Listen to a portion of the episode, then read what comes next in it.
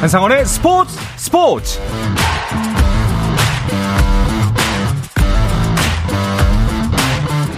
스포츠가 있는 저녁 어떠신가요? 아나운서 한상원입니다. 오늘 하루 살, 이슈를 살펴보는 스포츠 타임라인으로 출발합니다.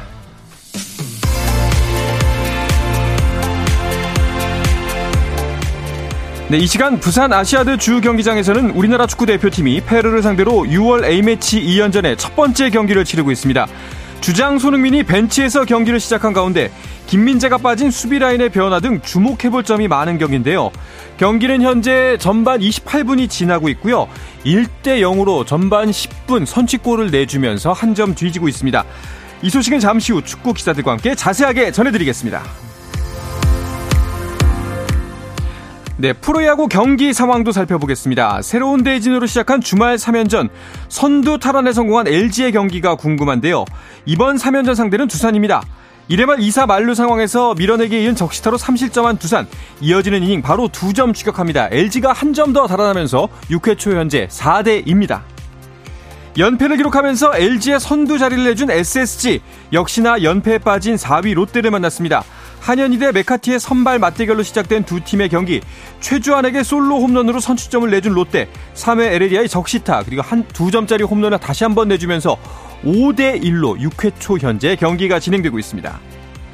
상승세를 타면서 3위를 굳혀가고 있는 NC 이일이 선발의 기아를 상대로는 어떤 경기를 하고 있을까요?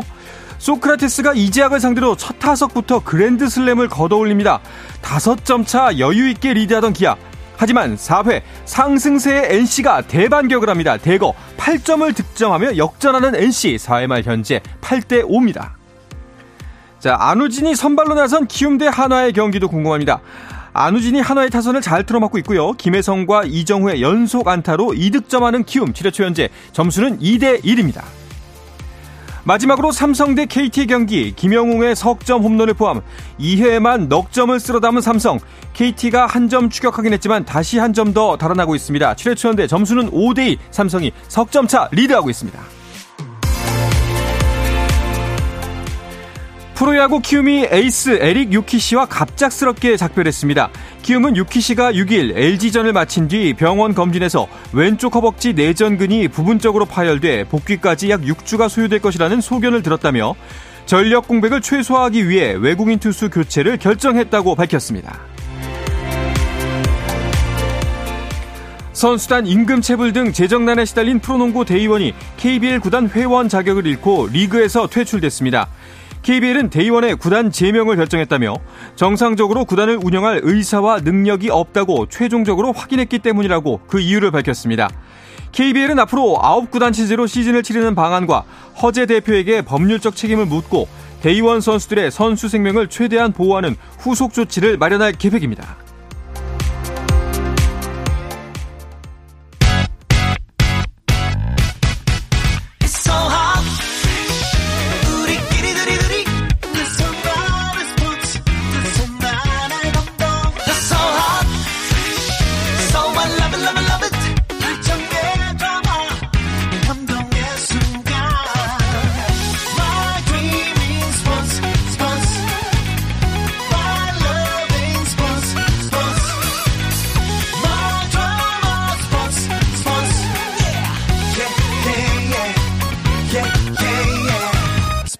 스포츠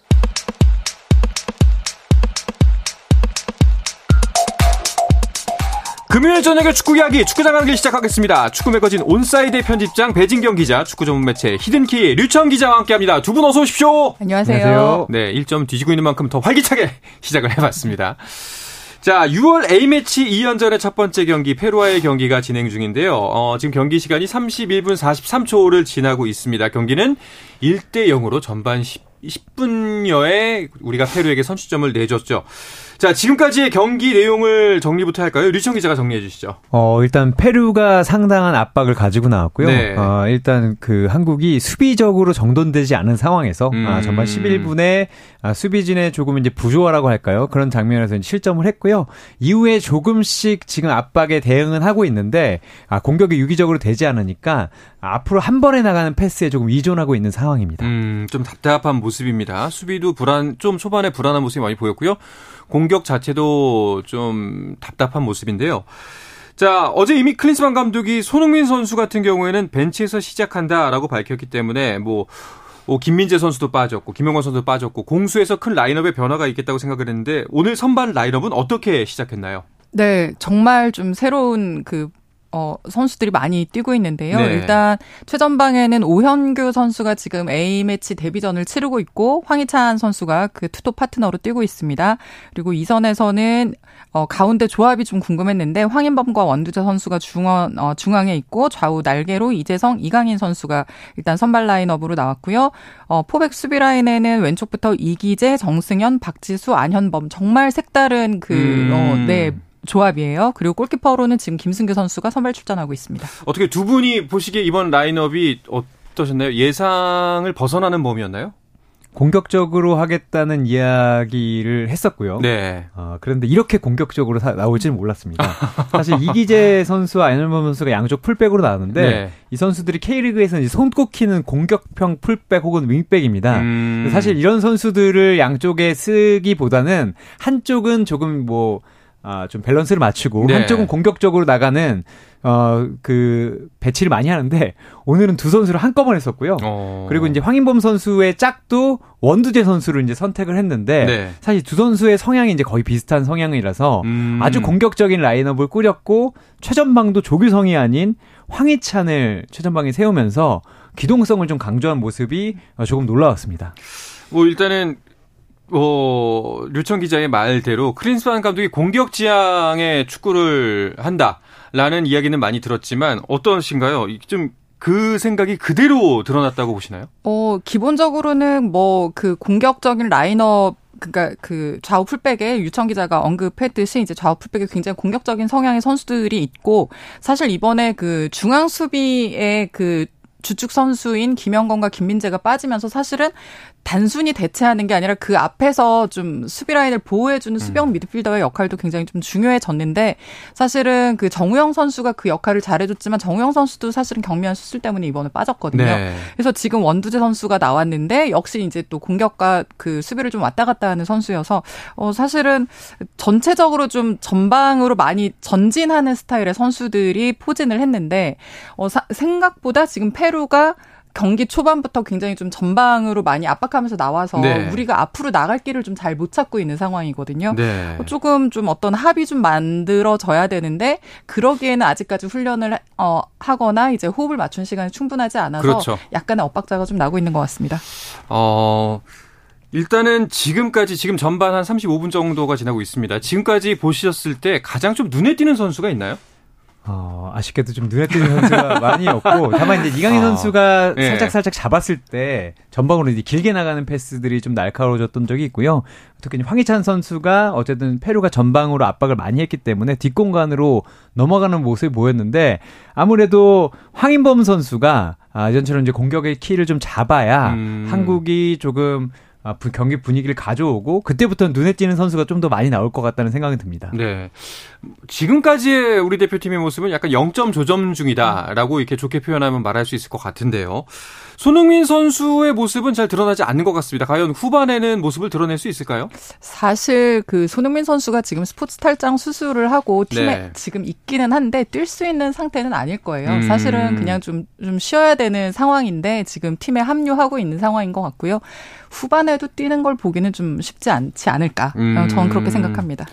자, 뭐 자의반, 타의반 어쨌거나 저쨌거나 새로운 라인업을 할 수밖에 없었던 현재 클린스만 호입니다. 그런 만큼 사실은 감독 입장에서 보면은 여러 가지 시험해 보기도 좋은 무대라고 할 수도 있을 것 같아요. 어, 수비 라인 뭐 지금까지 초반에 특히나 좀 불안한 모습을 많이 보였는데 어, 이 조합은 어떻게 평가할 수가 있을까요? 사실 조합 자체 선수 이름값을 보면 이 조합이 충분히 이제 국가대표에 나올 수 있다고는 생각합니다. 음. 근데 다만 수비라는 것이 조직력이고 네. 어, 선수들이 서로 안다고 해도 경기에 실제로 들어가서 호흡을 맞추면 아, 경기 장면들이 일정하지 않기 때문에 이 부조화가 생기는데 그런 것들을 이제 전반에 좀 많이 맞춰야 될 것 같고요. 아무래도 이제 중앙에서 정승현 선수와 박지 선수도 이렇게 실제 경기에서 뛰는 것은 경험이 많지 않다고 봤을 때 두 선수가 이제 중심을 잡고 양쪽 풀백, 풀백들도 후반에는 조금 더 0점을 조정해 나오면 음. 후반에는 좀 더 좋아지지 않을까라는 생각도 해봅니다. 네.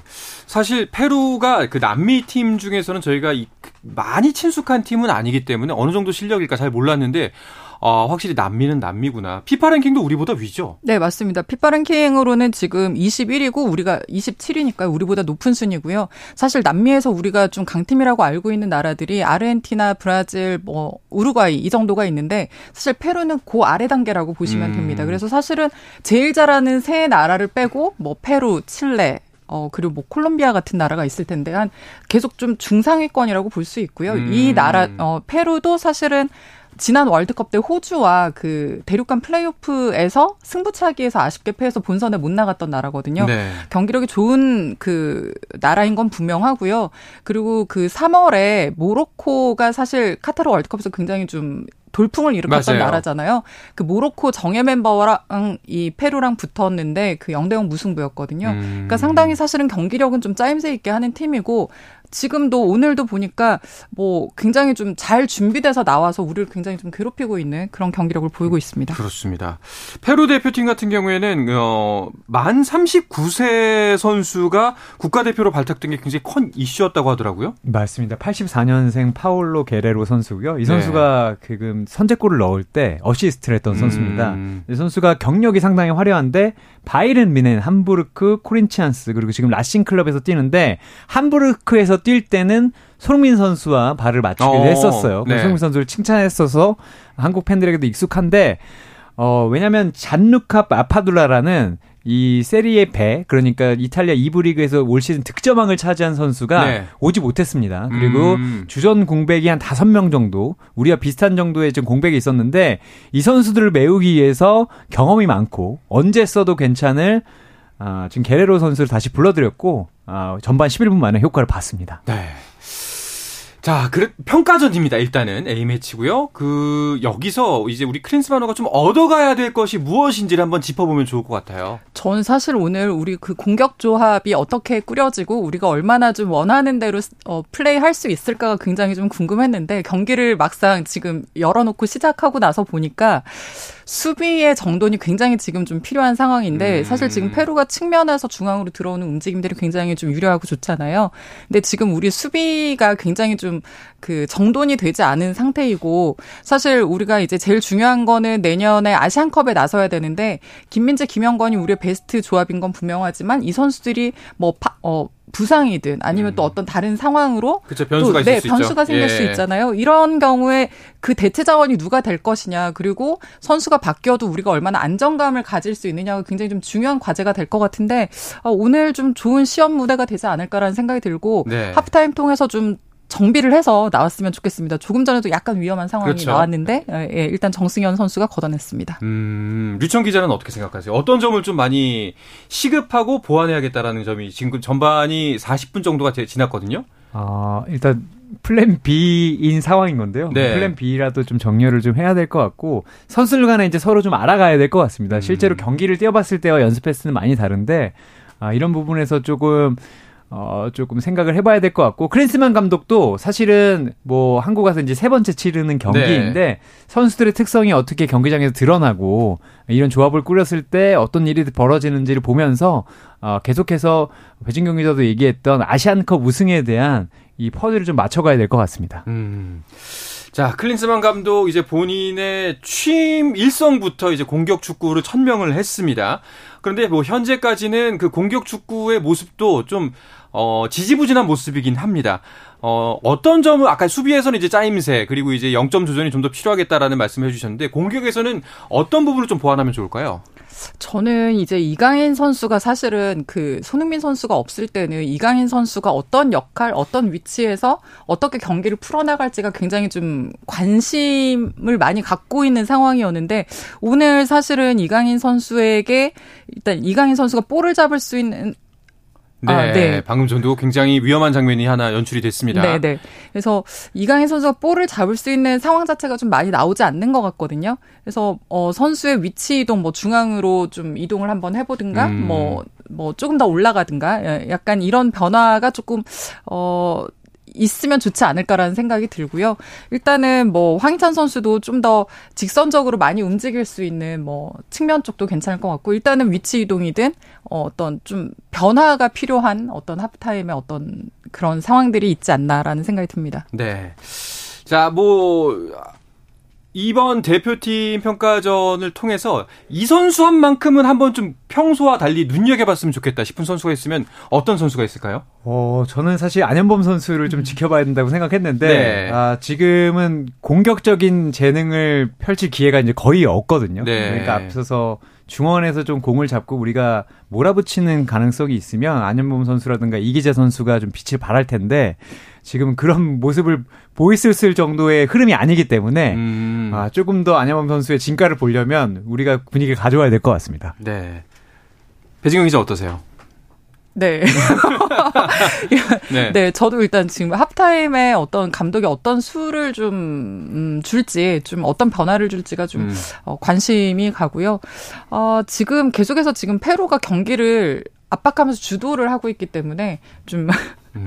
우리가 네. 어떤 좀 편하게 이야기할 수 있는 분위기가 만들어지지 않고 있는 것 같습니다. 자, 이렇게까지는 이야기 안 하려고 했는데 두 분다 네. 일관된 주장은 전반은 버리자입니다. 네. 하프타임 때 재정비를 해야만 한다라는 이야기를 지금 빙빙 돌려서 한 15분 동안 두 분께서 전해주셨고요. 자, 많은 분들이 이강인 선수의 플레이와 함께 생제르맹 이적설에 대해서도 궁금해하고 계실 텐데요. 이야기는 잠시 쉬었다가 와서 다시 나누도록 하겠습니다.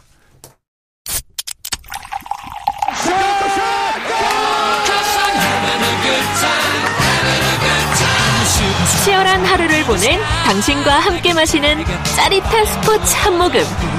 매일 저녁 8시 30분 한상원의 스포츠 스포츠. 자, 금요일 저녁 축구 이야기 축구장 가는 길 듣고 계십니다. 축구 전문 매체 히든케이 류청 기자, 축구 매거진 온사이드 편집장 배진경 기자와 함께하고 있습니다. 자, 전반 44분이 지나고 있고요. 이제 전반전이 얼마 남지 않은 상황입니다. 어, 페루와의 평가전 점수는 현재까지도 변함없이 페루의 선취 득점으로 1대 0으로 경기가 이어지고 있습니다. 자, 이강인 선수 이야기를 잠깐 해볼까요? 그, 이적설이 아주 구체적으로 직전에 나왔습니다. 어, 그리고 그 행선지는 의외로 PSG예요. 네, 파리 생제르망이 될 줄은 저도 잘 몰랐는데 네. 어, 프랑스의 최대 스포츠 일간지이고 공신력도 상당히 높은 레키프에서 상당히 자세히 음. 보도가 나왔고, 어, 일단 이강인 선수가 2천만 유로의 이적료를 기록하면서 마요르카에서 파리 생제르맹을 옮길 것이다. 그리고 이미 파리에 들러서 메디컬 테스트도 마쳤고 곧 어, 이적, 그, 이적이 확정될 것이라는 보도가 나왔고요. 그에 이어서 이강인은 과연 누구인가라는 기사까지 길게 음. 나왔거든요. 네. 그래서 이제 일각에서는 99.9% 확정된 게 아니냐라는 어. 얘기까지 나올 정도로 상당히 구체적이고 어, 그 보도가 나온 것도 큰 매체였어서 네. 어, 주목을 많이 받고 있습니다. 그렇죠. 자, 뭐 그리고 여, 뭐 이제 이정료 연봉 외에도 보너스 조항인데 보너스로만 90억을 받게 된다는 얘기도 있어요. 네, 이강인 선수 지금 마요르카에서 뛰고 있는데 전 소속팀 발렌시아에서 마요르카로 이적을 할 때 이강인이 이제 본인의 연봉을 좀 낮췄습니다. 음. 어, 그러니까 좀 이적을 수월하게 하기 위해서 이적료를 낮, 어, 뭐, 연봉을 낮추는 대신에 이강인이 만약에 내가 다음에 다른 팀으로 이적을 하면 그때 그 이적료에서 30%를 선수에게 그러니까 오. 마요르카가 챙길 수 있는 이적료에서 30%를 이강인에게 지급하는 네. 조항을 넣었다고 해요. 음. 그래서 지금 알려진 대로 뭐 이적료가 한 2천 2천만 뭐 2,200만 뭐 유로 정도로 지금 그 거론이 되고 있는데 이 중에서 30%라고 하면 우리 돈으로 한 90억 원 정도가 나오거든요. 정도. 네, 네, 네. 그래서 뭐 만약에 이 이적이 어 성사가 돼서 정말 확정이 딱 되면 이강인은 연봉 외에도 또 다른 이제 보너스를 챙길 수 있다 야. 이런 이야기들이 나오고 있습니다. 이강인 선수 잘 되기 우리가 얼마나 바랬습니까? 뭐 아직 사실 그 이강인 선수가 유니폼 들고 사진 찍기 전까지는 뭐 아직 확실하지는 않은 겁니다만 그래도 어 또 이적 팀이 파리 생제르맹이라는 게 어, 은바페가 뛰고 메시가 얼마 전까지 뛰었던 바로 그 팀이잖아요. 사실 그 전에 이근호 선수가 훈련까지 했었던 팀이기도 합니다. 네. 네, 훈련을 했으나 네, 안타깝게도 그 아시아 쿼터 아, 쿼터 때문에 음. 비유럽 쿼터 때문에 가지 못했었는데 사실 그 메시 선수가 나오면서 이강인 선수가 들어갈 가능성이 하면서 어뭐 몇몇 보도 중에서 메시의 대체자라고 하는데 아, 나오고 들어가는 거기 때문에 그것까지는 아니고요. 어, 다만 파리 생제르맹이 음바페를 지키면서 베르나르 실바, 마르코 아센시오 같은 기술 있고 이 선에서 은바페를 도와줄 것 같은 선수들을 마구 모집을 하려고 하거든요. 근데 그 중에 음. 이강인 선수가 있어서 파리에서도 더 지금 주목을 하고 있고요. 전 세계적으로 이강인이 누구냐 이런 음. 얘기가 나오고 있는 실정입니다. 지금 뭐 프랑스 유튜브 뭐 그리고 TV에서도 이강인 선수 슈토리 때 모습부터 나가고 있대요. 음. 예, 그래서 이강인이 누구냐 거기서 벌써, 벌써 조명이 되고 있는 것 같습니다. 자, 그래서 그런지 오늘 이강인 선수 특히나 좀 축포를 쏴줬으면 좋겠다 하는 생각이 드는데요. 지금 어, 전반 추가 시간 2분이 주어졌고요. 마지막 세트피스 상황이 될 것 같습니다. 추가 시간은 2분 43초가 지나고 있고요. 이강인 선수가 킥을 준비하고 있습니다. 자, 공을, 아, 여기서 이제 수비 맞고 굴절이 되네요. 이대로 이제 전반은 종료가 될 것 같습니다. 자, 그리고, 어, 또 이적설 관련해서 우리가 가장 관심을 모았던 또 한 선수, 김민재 선수의 이적설 관련한 소식이 또 한 가지 나왔는데요. 갑자기 또 급 선회됐습니다. 바이에른 뮌헨의 이야기가 나오고 있어요. 저는 그 김민재 선수의 이적설을 보면서 굉장히 현실감이 없습니다. 네.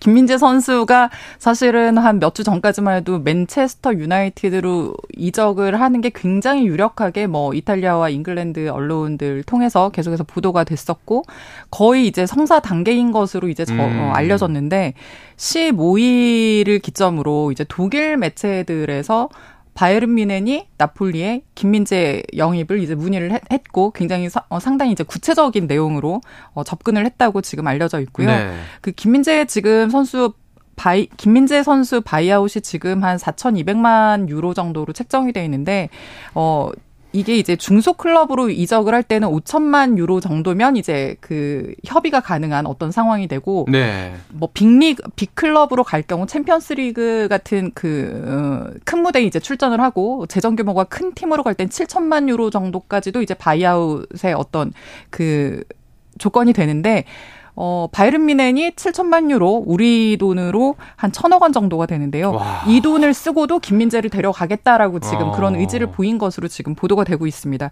뭐 연봉 같은 경우도 지금 김민재 연봉 뭐 천만 유로 정도 지금 제시를 했다고 하는데 우리 네. 돈으로 한 140억 원 정도 되거든요. 연봉이요? 네. 근데 이제 이 연봉이 맨유가 제시했던 900만 유로보다 지금 많은 상황이고요. 음. 사실 이렇게 급격하게 어 선회를 하게 된 거는 맨체스터 유나이티드가 지금 글레이저 가문이 그 구단주인데 그 매각절 매각을 진행을 하고 있는 상황이거든요. 그러니까 네. 매각이 완료가 되기 전까지는 그 맨체스터 유나이티드가 어떤 그 어, 재정을 좀 계획적으로 쓸 수가 없는 상황이어서 음. 지금 협상이 약간 좀 정체가 되어 있는 상황이고 바이른 미넨이 그 사이에 굉장히 지금 적극적으로 김재 선수에게 영입을 제의, 제의를 하고 있는 것으로 알려, 알려주고 있습니다. 오, 일단은 맨체스터 유나이티드 같은 경우에 내부 사정 때문에 그게 정리되지 않는 이상 좀 집행을 하기가 어려운 음. 형태이고 그 사이를 미넨이 비집고 들어왔다. 심지어 조금 더 나은 조건으로 라고 정리를 하면 될 것 같습니다.